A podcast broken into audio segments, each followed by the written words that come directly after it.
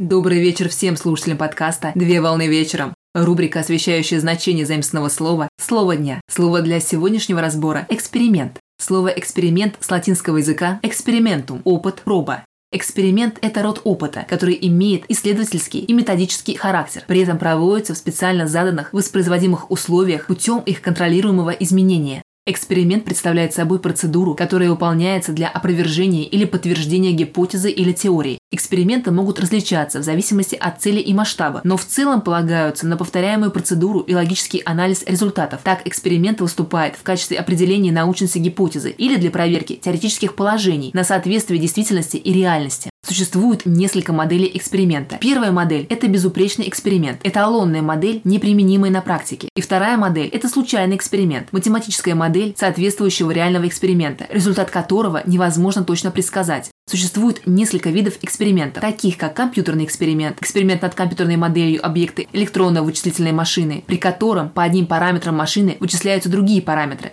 Психологический эксперимент проводится с целью получения новых научных знаний путем применения эмпирических методов наблюдения, опрос, тестирования. Физический эксперимент – способ познания природы, заключающийся в способе познания природных явлений в специально созданных условиях, и другие виды эксперимента. На сегодня все. Доброго завершения дня. Совмещай приятное с полезным.